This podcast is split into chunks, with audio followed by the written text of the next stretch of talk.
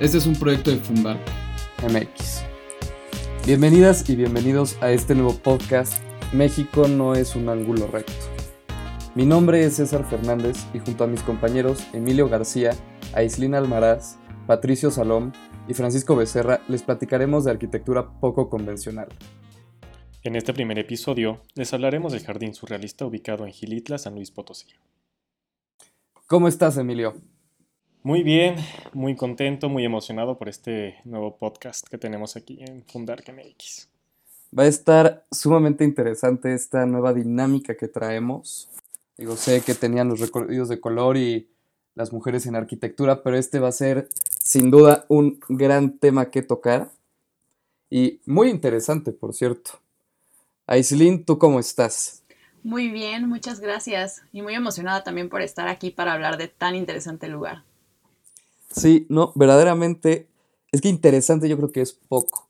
La verdad, el jardín surrealista, yo no tenía conocimiento del jardín surrealista, la verdad, les soy honesto, pero a partir de toda la investigación que hice, me, te puedo decir que me volví un fanático, o más no poder. Es un lugar increíble, un lugar que tiene un diseño increíble, sin palabras. Así que bueno, sin más preámbulos, vamos a darle inicio a este primer episodio lo que va a ser un gran podcast. El Jardín Surrealista, su nombre oficial es Jardín Escultórico de Edward James. Es un conjunto artístico, arquitectónico y escultórico surrealista creado por el artista en el municipio de Gilitla, San Luis Potosí, México. El espacio lo adquirió entre 1947 y 1949, cuando James vivía en una, serie, en una especie de semi-exilio en los Estados Unidos. Pero para poder conocer del jardín surrealista, primero tenemos que saber un poco de esta persona tan peculiar que creó el jardín. Edward Frank Willis James es un artista y poeta nacido en Escocia en el año de 1907. Fue hijo del magnate estadounidense William James y Elizabeth Elizabeth Evelyn Forbes y fueron cercanos con el rey Edward VII de Inglaterra. Aquí les va un dato muy interesante. Eh, se dice, corría el rumor de que James era un hijo ilegítimo del rey Edward VII. Ah, caray. E, eso, eso sí es algo interesante, eso sí no lo sabía. Le agregaba bastante salsa a la historia, ¿no? Sí, sí, sí, porque entonces hay un poco de sangre real aquí. Así es. Vaya, vaya. Pero bueno, Edward James, él siempre dijo que él no era un surrealista que surgió a raíz del movimiento en el siglo XX, sino que él nació siendo un surrealista. Inclusive él decía que muchos de los surrealistas que conocemos nacían siendo surrealistas sin que ellos lo supieran. Aquellas personas consideradas surrealistas, lo que pasaba es que ellos, en su cabeza, ellos veían otro mundo pero era un mundo el cual no hacía sentido. Entonces lo que ellos hacían es que ellos llevaban ese mundo ilógico dentro de su cabeza y de cierta manera lo transformaban y lo volvían algo lógico. De hecho, eso tiene muchísimo que ver con el surrealismo porque realmente las personas que se identifican dentro del surrealismo tienen este como espíritu soñador, ¿no? Esas ganas de que todo lo que tienen en su mente pues, se vuelva realidad, ¿no? Esto está muy interesante. Sí, así es bueno, o sea, también tampoco buscan darle como tanta, em, tanto pensamiento crítico, es más lo que va surgiendo que en sí algo que lo racionalicen. Exacto, o sea, mucho, mucho de lo que Edward James él quería hacer era él llevar su imaginación al mundo real. Sobre todo porque él tuvo que hacer esto desde que él era chiquito, porque él decía que su, para él, él era como colección para su mamá él era de que una vez, una historia que él le gustaba contar, que su mamá le gritaba a la nana y la nana, este, que quería a uno de sus hijos para ir a la iglesia. Y la nana le preguntaba, ¿cuál, este, a cuál de sus hijos? Al que combine con mi vestido azul. Entonces, pues él, de cierta manera, con ese pues, falta de atención que él tenía, él tenía que llevar este, su imaginación a otro nivel. Él él lo que decía que hacía es que cuando estaba en su cuarto, agarraba pues las sábanas, los cojines y él creaba como un mundo, un mundo volador que él sentía como que era Aladdin este, yendo por todo el mundo. Entonces de ahí fue cuando empezó a surgir su pensamiento surrealista. Y realmente si te das cuenta, digo, es muy típico de los niños que pues no hay un filtro, o sea, toda la imaginación es su mundo real, ¿no? Entonces hasta podríamos llegar a decir que los niños son surrealistas todos. Sí, sí, así es. Justo uno de los comentarios que le arrojaban mucho a Edward James que decían que él estaba viviendo una segunda niñez, a lo que él respondía de, es que en realidad yo no estoy viviendo una segunda niñez porque ni siquiera he acabado mi primera. Entonces, es como ese pensamiento que tienen muchos los surrealistas que pues ellos no terminan de, de ser niños, que ellos están todavía con ese pensamiento infantil de, de todo lo que yo me imagino es lo que voy a plasmar. Pero bueno, tocando, regresando un poco a la historia de Edward James, él en 1928 conoció y se enamoró de una bailarina llamada Tilly Losh.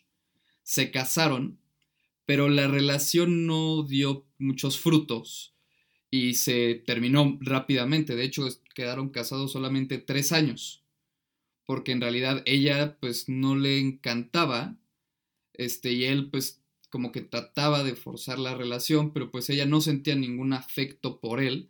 Entonces fue que en 1934 terminaron su relación y a raíz de eso es que Edward regresa a Escocia y él tuvo, digamos, como una cierta epifanía en el castillo donde él se crió, que de repente dice que él estaba comiendo y de repente vio como el mundo estaba dando vueltas, estaba dando vueltas y de repente escuchó una de las últimas sinfonías de Beethoven y que ahí es cuando se dio cuenta que pues debería, debería de regresar a ese pensamiento infantil, que de hecho lo que hizo con la cabaña de casa de su papá, él la redecoró y la volvió la cosa más surrealista que hay en el mundo. O sea, ahorita se las voy a describir y es que no, me van a creer lo que era eso. O sea, de hecho, muchos de sus vecinos como que le hacían el feo porque decían, ¿qué, qué, qué es lo que estoy viendo? O sea, esto no es una cabaña de casa que debe de estar en Escocia, lugar nublado de gente seria. Porque la casa era color lavanda, o sea, ya, ya cuando dices color lavanda dices como una casa de ese color. Luego había como esculturas, las tuberías eran en forma de bambú que estaban por afuera de la casa. Había como ciertas cortinas colgadas afuera de la ventana. Y justo en, la par en el techo de la casa tenía un reloj, el cual contaba los días de la semana, no las horas. Me hubiera encantado ver la cara del papá llegando a la cabaña, ¿no? Y decir, hijo, ¿qué te pasó? ¿Tan mal te está yendo con tu divorcio? Sí, no, claro. No, imagínate el papá pensando como, o, sea, está bien que estés pasando por un momento difícil, pero pues es mi casa. Sí. Respétala.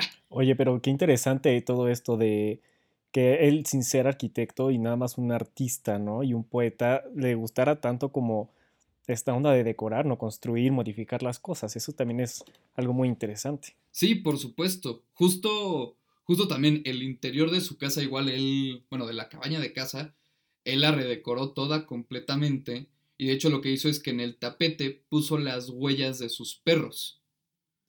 Que en realidad eso fue, digamos, como la primera vez que hace eso para una de las partes que tiene en el jardín, en el jardín surrealista, que igual son unos pies inmensos, que va siguiendo las huellas. Este, igual hay que recalcar que Edward James pues, era un filántropo y él le gustaba apoyar a muchos artistas.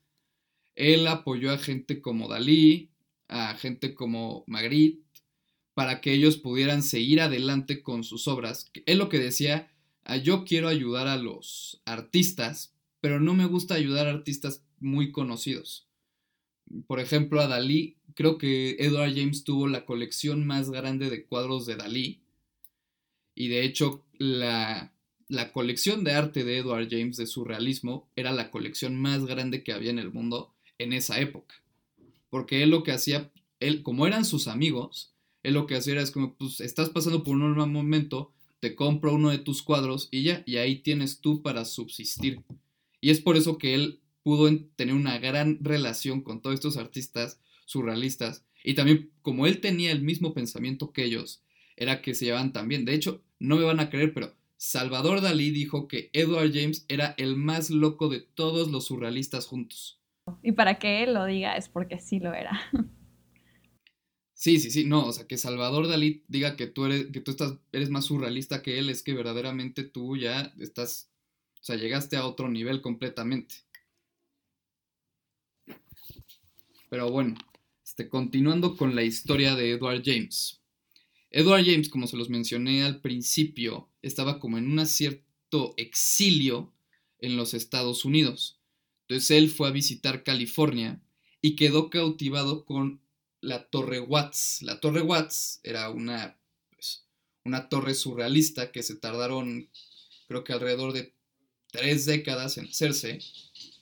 La hizo un constructor italiano, la cual, el cual no había conseguido los permisos para llevar a cabo la, la construcción y el gobierno de California lo quería derribar, a lo cual Edward James se opuso y se unió con parte del movimiento de que no deben de derribarlo. Pero en ese momento Edward James de cierta manera dijo, pues yo quiero construir un jardín del Edén en el cual la gente no sea molestada. Y su plan original era ponerlo en el sur de California, pero, pero una vez que hizo una visita aquí a México, se dio cuenta que era un lugar tan bonito y tan hermoso que dijo, la verdad, prefiero poner mi jardín del Edén en México. Porque de hecho, mucho de lo que dicen de Edward James es que Edward James tenía un complejo de Noé, que es que él quería salvar a todos los animales y salvar a todas las flores y, y que él quería salvar a todo mundo. Pero fíjate que México no solamente era interesante para Edward James, de hecho muchos artistas del surrealismo en México vieron como algo, algo que les llamó tanto la atención que muchos de hecho vinieron a vivir a México y fue aquí donde desarrollaron la gran parte de su obra. Sí, claro, es que la verdad es que México es un lugar impresionante. México es un lugar en el cual te puedes basar en mucho y como era en esos momentos, era un lugar tan poco poblado y tan poco tocado por la mano humana, pues era ir y averiguar qué podías hacer.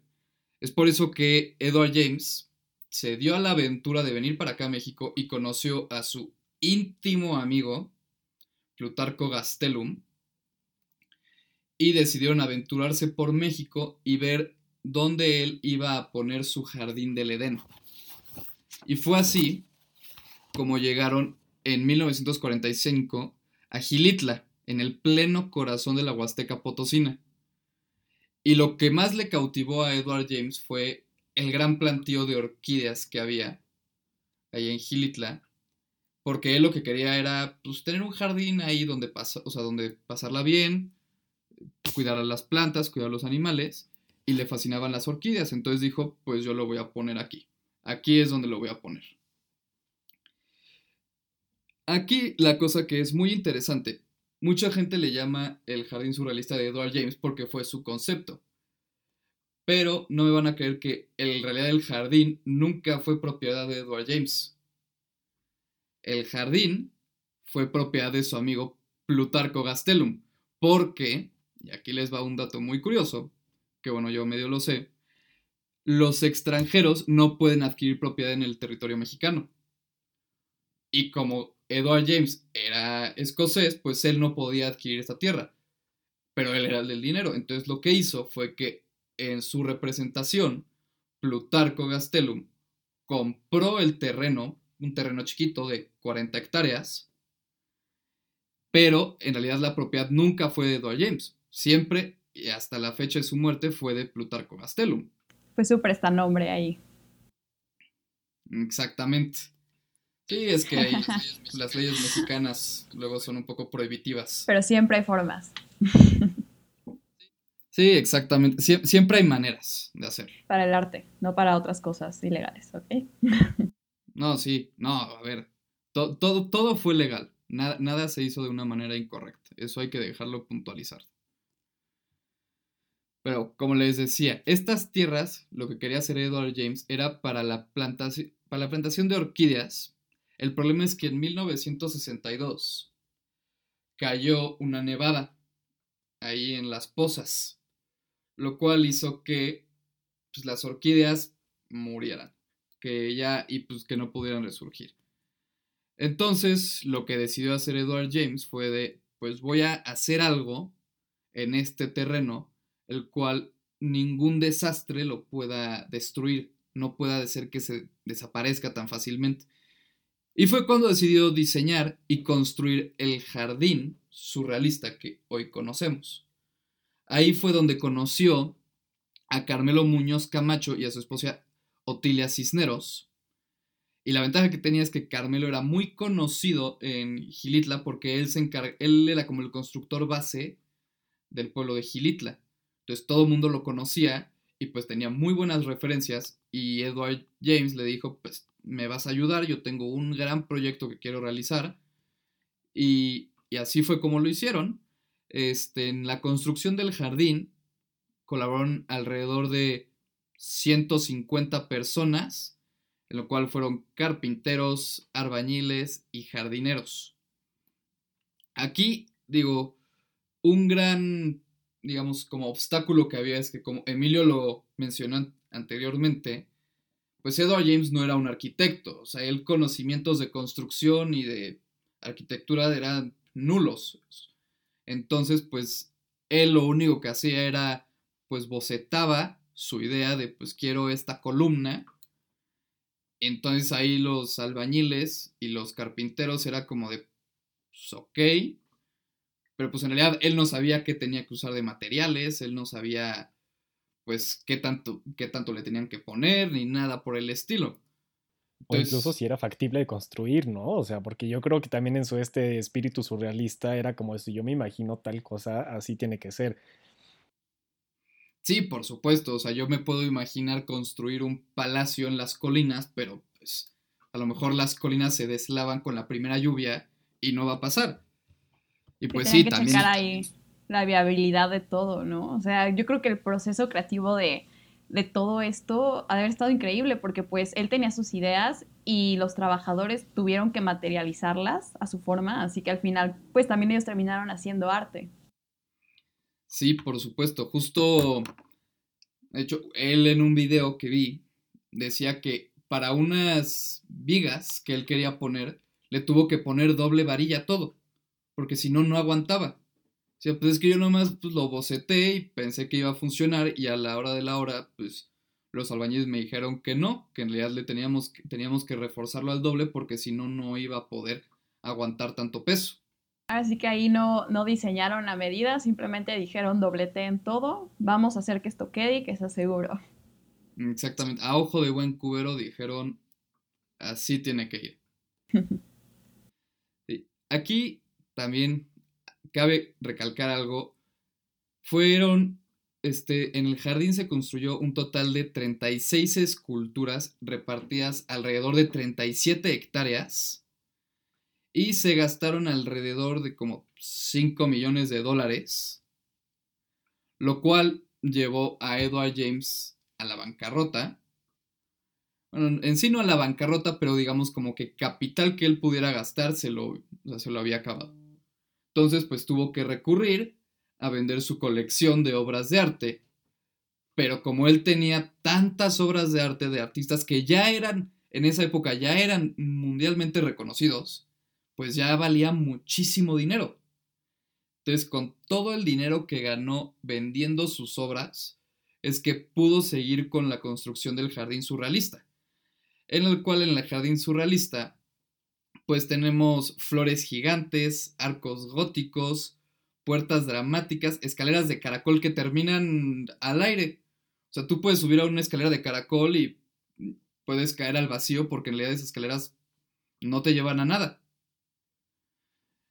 en realidad, esto, o sea, tú si ves, la verdad, el jardín surrealista, si ves las fotos, es como un Shangri-La, la verdad, es como un paraíso impresionante que dices, ¿qué estoy viendo? Porque obviamente tienes vegetación impresionante, hay todo tipo de animales, de pájaros, este, venados, ciervos, todo. De hecho, justo en el video que vi, él hablaba de un aviario, que él, él estaba ahí parado que decía, ahorita vamos a la mitad, son tres pisos, yo le quiero poner otros cuatro más, quiero que sea de siete pisos, porque lo que quiero poner también aquí es un árbol, es un árbol natural en este aviario para poder traer a las guacamayas y a todos los pericos y loros que yo, que yo tengo.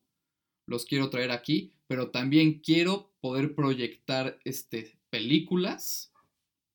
Quiero proyectar películas que se vean desde aquí.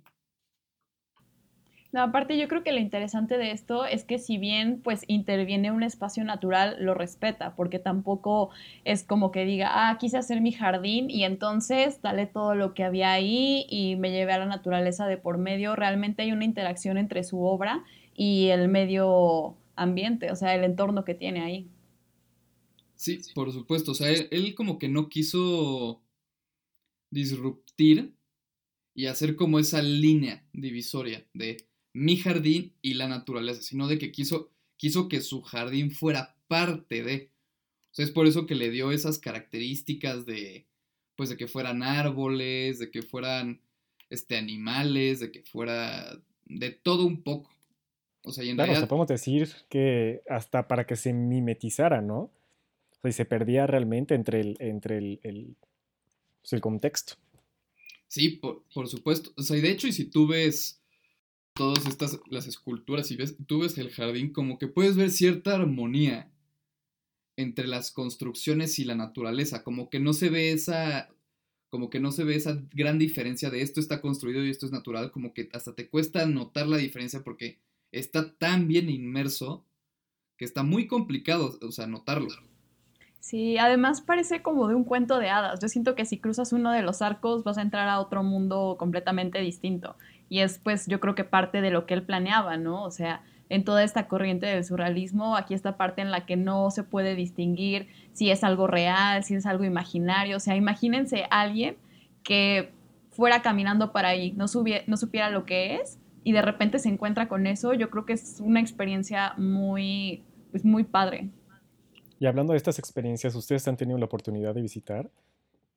No, no, desafortunadamente no, pero estaría bueno visitarlo. Sí, no, tristemente no, no he tenido la oportunidad. Te digo, yo apenas con esta investigación fue que conocí acerca del jardín, pero ya me entraron unas, ganas, unas ganas impresionantes de ir porque la verdad es que está increíble. Te digo, y yo solo he visto fotos, la verdad es que siento que en persona debe ser una cosa verdaderamente impresionante. Y justo, la verdad, varias de las esculturas que tiene, como es el cinematógrafo, que justo sale, digamos, es como la parte más conocida, por así decirlo, una de las más conocidas, que ahí, él lo que él planeaba hacer ahí es proyectar películas para la, la gente de, de Gilitla. Él proyectar ahí películas y que se la pasaran bien. Luego también existe lo que era la plaza de, de Don Eduardo. Él quería que se llamara la plaza de San Isidro, pero dato curioso, se le llamaba así porque ahí es donde los albañiles iban a cobrar su dinero donde Edward James les pagaba. Entonces ellos la bautizaron como la Plaza de Don Eduardo. También una muy interesante obviamente es el Palacio de Bambú, que el Palacio de Bambú son igual, les digo, columnas en forma de bambú, que sacó la idea, que no sé si recordarán que se los dije anteriormente.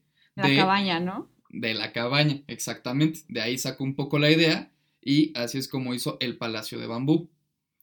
Otra muy interesante que hace referencia igual a otra parte de su vida son las serpientes del pecado. Y son, es como un pasillo con figuras de serpiente que están en la entrada del, jardín, que representan el ballet de los, siete, de los siete pecados capitales. Ustedes se preguntan, pues, ¿qué tiene que ver el ballet de los siete pecados capitales con el jardín surrealista? Es que ahí les va, la ex esposa de Edward James era bailarina. Entonces es una referencia a su ex esposa. Wow. Como, como en honor a ella. Ahí sí hubo cierta inspiración, ¿no? Con la ex esposa entre cuando se divorciaron e intervino la cabaña de su papá y ahorita pues con el jardín, que todavía, a pesar de que pues ya habían pasado los años, ahí mantuvo una referencia hacia ella. Sí, por supuesto. Es que es como lo dicen todo, que, que los artistas siempre toman algo de, de sus experiencias pasadas, de su vida y es lo que los lleva a generar ese arte. También lo que hay que recalcar que es muy interesante es que Edward James en realidad nunca finalizó el jardín. Él siempre quería estar construyendo y construyendo y construyendo porque justo una frase que se le quedaba muy marcada en la cabeza era la que de un proverbio árabe que decía que nunca termines de construir tu casa. Entonces él vivía con esa filosofía de, no, pues yo puedo seguir construyendo, yo puedo seguir construyendo. Justo hay una parte en el jardín surrealista que se llama la casa de tres pisos que deberían de ser cinco. Ok. Este nombre está interesante, fíjate. Sí. Sí, no, o sea, yo cuando lo leí dije, o sea, ¿qué, qué es este nombre? ¿Por qué, ¿Por qué es este nombre? No, pues Edward sí. James se sumó a Gaudí y hay el club de los arquitectos que mueren sin ver sus obras terminadas, porque al igual que la Sagrada Familia, ahí terminarán en constante construcción y remodelación por los siglos de los siglos. Sí, exacto. Justo, pues creo, no sé si fueron sus albañiles o quién le dijo a Edward James de que, no, para terminar el jardín surrealista creo que son unos 100 años. Dijo, a ver, yo obviamente 100 años no voy a vivir, pero pues mi- mientras mi obra siga modificándose y alterándose, pues yo con eso voy a estar feliz. Y pues tristemente, como se los digo, Edward James no vio su obra terminada, porque fue en 1984 que Edward James se muere de una embolia. Pero, como se los dije, el jardín surrealista como nunca fue suyo, entonces pues no se hace una pérdida. Siempre perteneció a la familia Gastelum hasta 1900 y hasta 1991 el jardín surrealista abre las puertas al público. O sea, en realidad el jardín surrealista nunca se pudo visitar hasta 1991, porque en realidad para Edward James era como su como su, como les digo, como su Shangri-La, como su lugar de retiro donde él iba pues, a pasar la tarde, ahí a echarse un verano por allá y a desestresarse de su vida. Y ya fue... Era, era su lugar eh, personal, ¿no? O sea, el que iba a pensar a lo mejor que en un futuro iba a estar abierto al público. Sí, no, o no claro, sabemos si lo pensó que para un futuro estuviera abierto al público. exactamente. O sea, para él era... Él era como su lugar, digamos como su jardín. Es decir, aquí nadie entre, aquí yo, yo soy el que va a hacer todo. Y yo vengo aquí a cuidar a mis animales, a darles tranquilidad, a convivir con ellos y que nadie me moleste. Entonces sí, sí resulta muy interesante de cómo, cómo las cosas van cambiando a lo largo de la vida. Porque yo creo que tampoco él pensó que algún día este, el Instituto Nacional de Bellas Artes lo iba a nombrar este, pues un lugar histórico. Porque sí, Claro, tienes toda la razón. pero ahí, ahí me estoy adelantando un poco. Vamos a regresarnos un poco.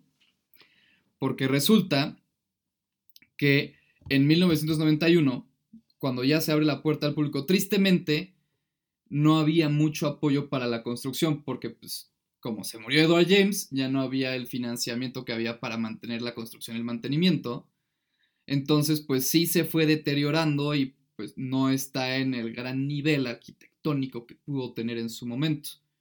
Pero fue en el verano de 2007 cuando la Fundación Pedro y Elena Hernández, la empresa Cemex y el gobierno de San Luis Potosí pagaron 2.2 millones para comprar las pozas a la familia Gastelum. Y así fue como se crea el fondo de Gilitla y la Fundación Pedro y Elena Hernández se, encar se encargan de supervisar la conservación y la restauración del sitio. Entonces, e ellos desde 2007 se han encargado de preservar y conservar el jardín surrealista, que la verdad me parece algo maravilloso, porque sí es de esos, lugar, es de esos lugares en México que es que no, no los puedes perder, porque si no, sí pierdes una parte de la historia de México.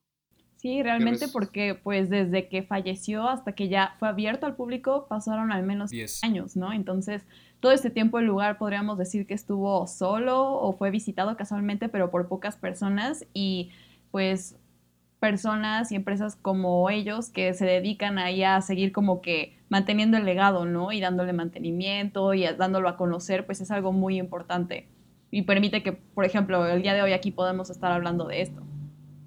Sí, Digo, ahí, ahí mi querida Aislinn te fallaron un poco los cálculos, porque fue de 1984 a 1991. Ajá, fueron más de 10 años. No, fueron menos de ¿Menos? 100 años. 91. Ay, sí es cierto. No sé por qué leí 1884. No, no, no, no, no, no, no. fueron casi, pues ni 10 años en realidad. Pero pues de todas formas 10 años estando en la Huasteca Potosina con probablemente la humedad, el sol, la lluvia que hay, conservar un inmueble es imposible. O sea, es la cosa más complicada porque pues tienes que estarlo limpiando, darle un mantenimiento constante.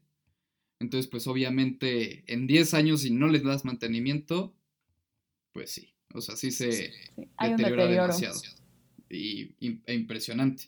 Tú, Emilio, pues nos podrás decir un poco al respecto. ¿Tú qué opinas?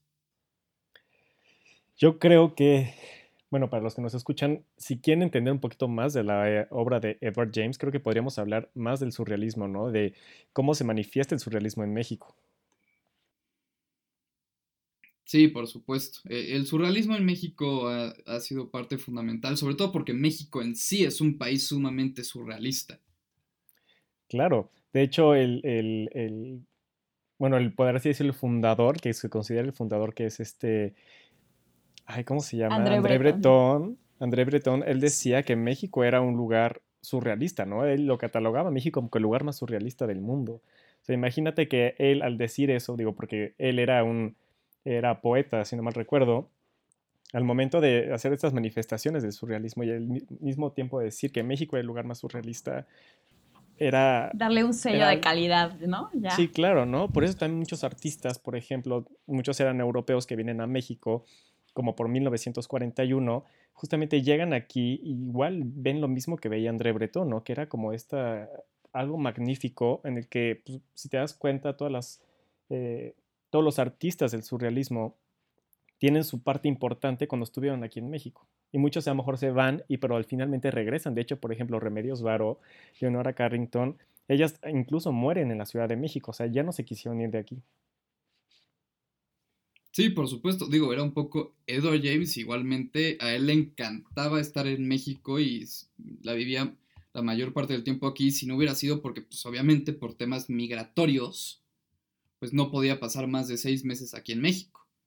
Pero a él, él le fascinaba estar aquí y la verdad es que si lo escuchabas hablar español, hablaba un perfecto español y, y es por eso que decidió poner aquí el, el jardín surrealista, porque dijo, México es lo mejor que hay y yo voy a poner mi jardín ahí. Y sabes que también es lo interesante, que al final todos se vuelven amigos, o sea, todos se, ve, pues, se vuelven partes del mismo grupo, ¿no? O sea, por ejemplo, André, André Breton, este, Edward James, Remedios Varo, de hecho, Remedios Varo y Leonora Carrington se volvieron mejores amigas. No, y también, eh, bueno, respecto a André Breton y toda esta corriente, cuando él estuvo aquí en México, justo en la Ciudad de México, él se quedó con Frida Kahlo y con este Diego Rivera y también ahí tuvo la oportunidad de convivir con León Trotsky. Entonces, yo me imagino que ahora sí que las conversaciones que han de haber tenido y todo este intercambio de ideas ha de haber sido algo increíble de ver. No, fantástico, porque justo el surrealismo trata de ser una, corriente interdisciplinaria, ¿no? No importa si eres poeta, artista, eh, muralista, eh, lo que sea, o sea, cineasta también. O sea, todos era, era una, una integración tan padre que por eso, y se volvió tan famoso. No, y aquí les doy un dato curioso respecto a André Breton. Eh, pues si, él, si bien él fue ya conocido como poeta, en un inicio estudió medicina y fue durante la Primera Guerra Mundial que él trabaja como médico asistente en un hospital psiquiátrico y entonces al tener contacto con soldados que tenían neurosis de guerra y verlos delirar y todo esto, o sea, lo conmueve y entonces ahí es donde como comienza a generar las ideas alrededor de esto, que era la ausencia del juicio, su pensamiento parlante, y se inspira en los métodos de examen de Freud, ¿no? Entonces aquí vemos como, o sea, algo que estaba en la medicina, él lo ve, lo toma y lo extrapola ahora sí que a distintas disciplinas y pues se vuelve ahora sí que una reacción en cadena donde podemos ver que en distintas áreas pues toman esta corriente, ¿no? Claro, tienes toda la razón. Pero qué dato tan curioso, fíjate que yo no sabía que estudió medicina, eso sí es algo, algo nuevo. Sí, por ahí lo leí y también algo que me pareció muy interesante es que pues Breton y Freud eh, tuvieron durante algún tiempo ahí un intercambio de, pues de escritos y entonces este pues Freud sabía que Breton tenía un claro interés no en los postulados y en toda esta corriente de Freud y llegó un momento donde él le dijo a Breton que ni siquiera él mismo era capaz de aclarar qué es y qué quiere el surrealismo, ¿no? Entonces está muy interesante porque una figura que sirvió de inspiración dice, ok, o sea, entiendo todo esto, pero realmente no sé por qué lo haces, ¿no? Sí, es que justo es eso lo del surrealismo, la verdad, de que, pues en realidad no tienen como esa idea conceptualizada de esto es lo que voy a hacer, esto es, esto es específico, sino de que ellos son más como de, ir con la corriente y ver qué surge y ellos plasmar sus ideas y ellos de decir de, pues esto es lo que me vino a la mente y esto es lo que yo voy a plasmar. Y es por eso que son tan reconocidos, o sea, es igual un Edward James, Edward James era poeta y terminó construyendo el jardín surrealista. O sea, él terminó haciendo bocetos que ni siquiera, o sea, bueno, él ni siquiera era arquitecto ni nada y terminó volviéndose de cierta manera un arquitecto y construyendo uno de los lugares más impresionantes que tenemos aquí en México. De hecho, ya hasta es un hito de San Luis Potosí, ¿no? O sea, ya es como el punto clave de que dicen San Luis Potosí, además de otras cosas, pero arquitectónicamente dicen pues, el jardín surrealista. O sea, ya se vuelve algo tan importante, ¿no? Sí, claro, y, también es una de las razones también por las que Gilita se ha vuelto pueblo mágico. O sea, por, al nivel de relevancia que el jardín surrealista lo, catapultó. Y además, bueno, no sé ustedes, pero me da la impresión que justo parte de la corriente y el hecho de que no exista como un, un filtro hace que, por ejemplo, eh, personas como André Breton o como Edward James o sea, no tengan este pensamiento, bueno, no tuvieran este pensamiento de, ah, es que porque soy poeta no puedo construir, no puedo generar algo, ¿no? Entonces, o sea, yo siento, o pues desde mi punto de vista, es que justo parte de, pues de esta inspiración es decir, no hay límites, o sea, yo me dedicaré a esto, pero puedo hacer esto y lo voy a hacer, que es lo que hicieron, lo que hizo Edward James con el jardín. Claro, de hecho el movimiento surrealista supera los límites impuestos a la imaginación, ¿sabes? Va más allá del racionalismo, transforma el concepto de la realidad, incluso introduce nuevas técnicas y nuevas dinámicas creativas. Así es. Y es así como también en 2012 el Instituto Nacional de Bellas Artes declaró el Jardín Surrealista un monumento artístico. También por todo, todo lo que hemos comentado en, estos últimos momentos de cómo fue algo tan impresionante, tan llevado a la vanguardia de cierta manera.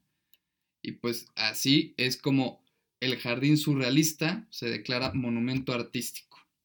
Y esa es la historia que yo les venía a contar del jardín surrealista. Qué interesante. La verdad, muy interesante. Varias cosas que yo no tenía idea ni sabía pero siempre estamos aprendiendo, ¿verdad? Sí, como siempre dicen, todos los días se aprende algo nuevo. Exactamente. Y espero que esto, bueno, yo creo que despierta la curiosidad en todos los que estamos escuchando esto, a investigar y a ir más allá de incluso el lugar en el que estamos. O sea, no importa a qué te dediques, si tú tienes una idea, busca, acércate a personas que te puedan ayudar a materializarlo y, no sé, tal vez alguien pueda hacer otro jardín por ahí seguramente sí, alguien lo hará. Y nosotros lo vamos a tachar de loco, muy probablemente. Emilio, ¿algo que quieras concluir? Pues mira, fíjate que mientras haya imaginación y creatividad, creo que todo es posible, ¿no? O sea, ya lo hemos visto, entonces siempre hay que ir por más, ¿no? Así es, un pensamiento positivo para terminar este muy buen episodio, muy buen primer episodio. Por favor recuerden seguirnos en nuestras redes sociales como FundarkMX en Instagram y en Facebook. Y por favor sintonicen el siguiente capítulo, que el siguiente capítulo estará muy bueno. Yo soy César Fernández, junto con Aislina Almaraz y Emilio García. Y muchas gracias. Gracias. Muchas gracias.